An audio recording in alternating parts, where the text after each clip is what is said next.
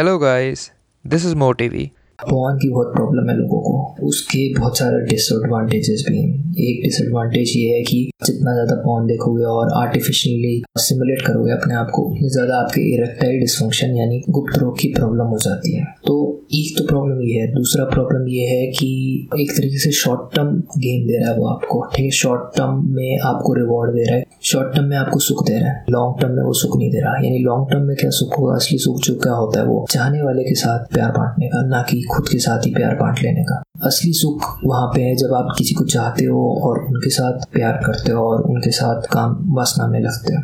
तो एक तरीके से आप शॉर्टकट ले रहे हो जब भी आप पॉन देखते हो। इस वजह से जो काफ़ी ज़्यादा लोग हैं वो सिंगल रह जाते हैं और कभी सीखते नहीं है कि कैसे ऑपोजिट सेक्स को अट्रैक्ट करना है। ठीक है? कभी सीखते नहीं है कि कैसे उन्हें प्यार करना है, कैसे उन्हें बिहेव करना है। तो इन सब चंगुल में मत पड़ो। आप पॉन से दूर रहो। दूसरी चीज़ जो आप कर सकते हो, ठीक, आप मास्टरबेट मत करो। मास्टरबेट करने के भी बहुत सारे नुकसान हैं। स्वामी विवेकानंदा ने काफ़ी ज़्यादा बोला है इसके बारे में। अब कुछ लोग कहते हैं कि कंट्रोल में करना सही रहता है, हफ़्ते में एक बार करना सही रहता है। तो मेन चीज़ है कि आपको अंडरस्टैंड करना है आपके बॉडी के हिसाब से क्या सही है और क्या गलत है। बट फिर भी मैं कहूँगा आपको कि नो फैप में रहो फैप मत करो, ठीक है? अब फैप कम्युनिटी काफ़ी पॉपुलर है, ठीक है? आज के ज़माने में बहुत सारे आपको चैनल मिल जाएँगे जो नो फैप को सपोर्ट करते हैं और बहुत सारे बेनिफिट्स भी आपको दिख जाएँगे। तो मेन रीज़न क्या है? जब भी आप फैप करते हो तो एक तरीके से आप वो न्यूट्रिएंट्स को रिलीज़ कर देते हो जो आपके ग्रोथ एंड डेवलपमेंट में यूज़ होंगे। ठीक है, जो चीज़ें आपके ग्रोथ एंड डेवलपमेंट में यूज़ होंगे, वो आप बाहर निकाल रहे हो। ठीक है, जो आपको खुद के लिए चाहिए था, वो आप बाहर निकाल रहे हो।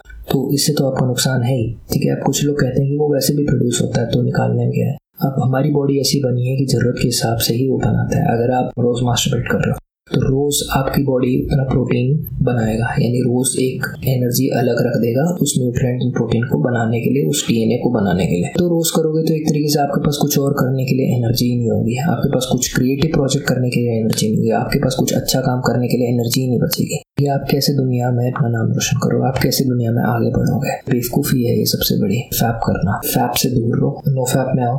जितना हो सके कंट्रोल करो। धीरे धीरे करके आप नो फैप से भी हट जाओगे। अगर आप चाहो तो मैं एक और वीडियो बना सकता हूँ, इस पर जो पूरा नो फैप में है कि कैसे आप एक्सटेंड कर सकते हो नो फैप को, कैसे आप ज़्यादा से ज़्यादा वक्त तक फ्री रख सकते हो, क्योंकि इसमें भी काफ़ी चैलेंजेस आते हैं कि लोगों को समझ नहीं आता कैसे कंट्रोल करें। बहुत बहुत धन्यवाद इस ऑडियो को सुनने के लिए। अगर आपको मेरा काम पसंद है तो प्लीज़ मुझे फॉलो कीजिए, मेरे चैनल को सब्सक्राइब कीजिए। और अगर आप चाहते हैं एनिमेटेड वीडियो देखना इसी बुक समरी की तो लिंक जो है वो डिस्क्रिप्शन में है, उसको फॉलो कीजिए। Thanks for listening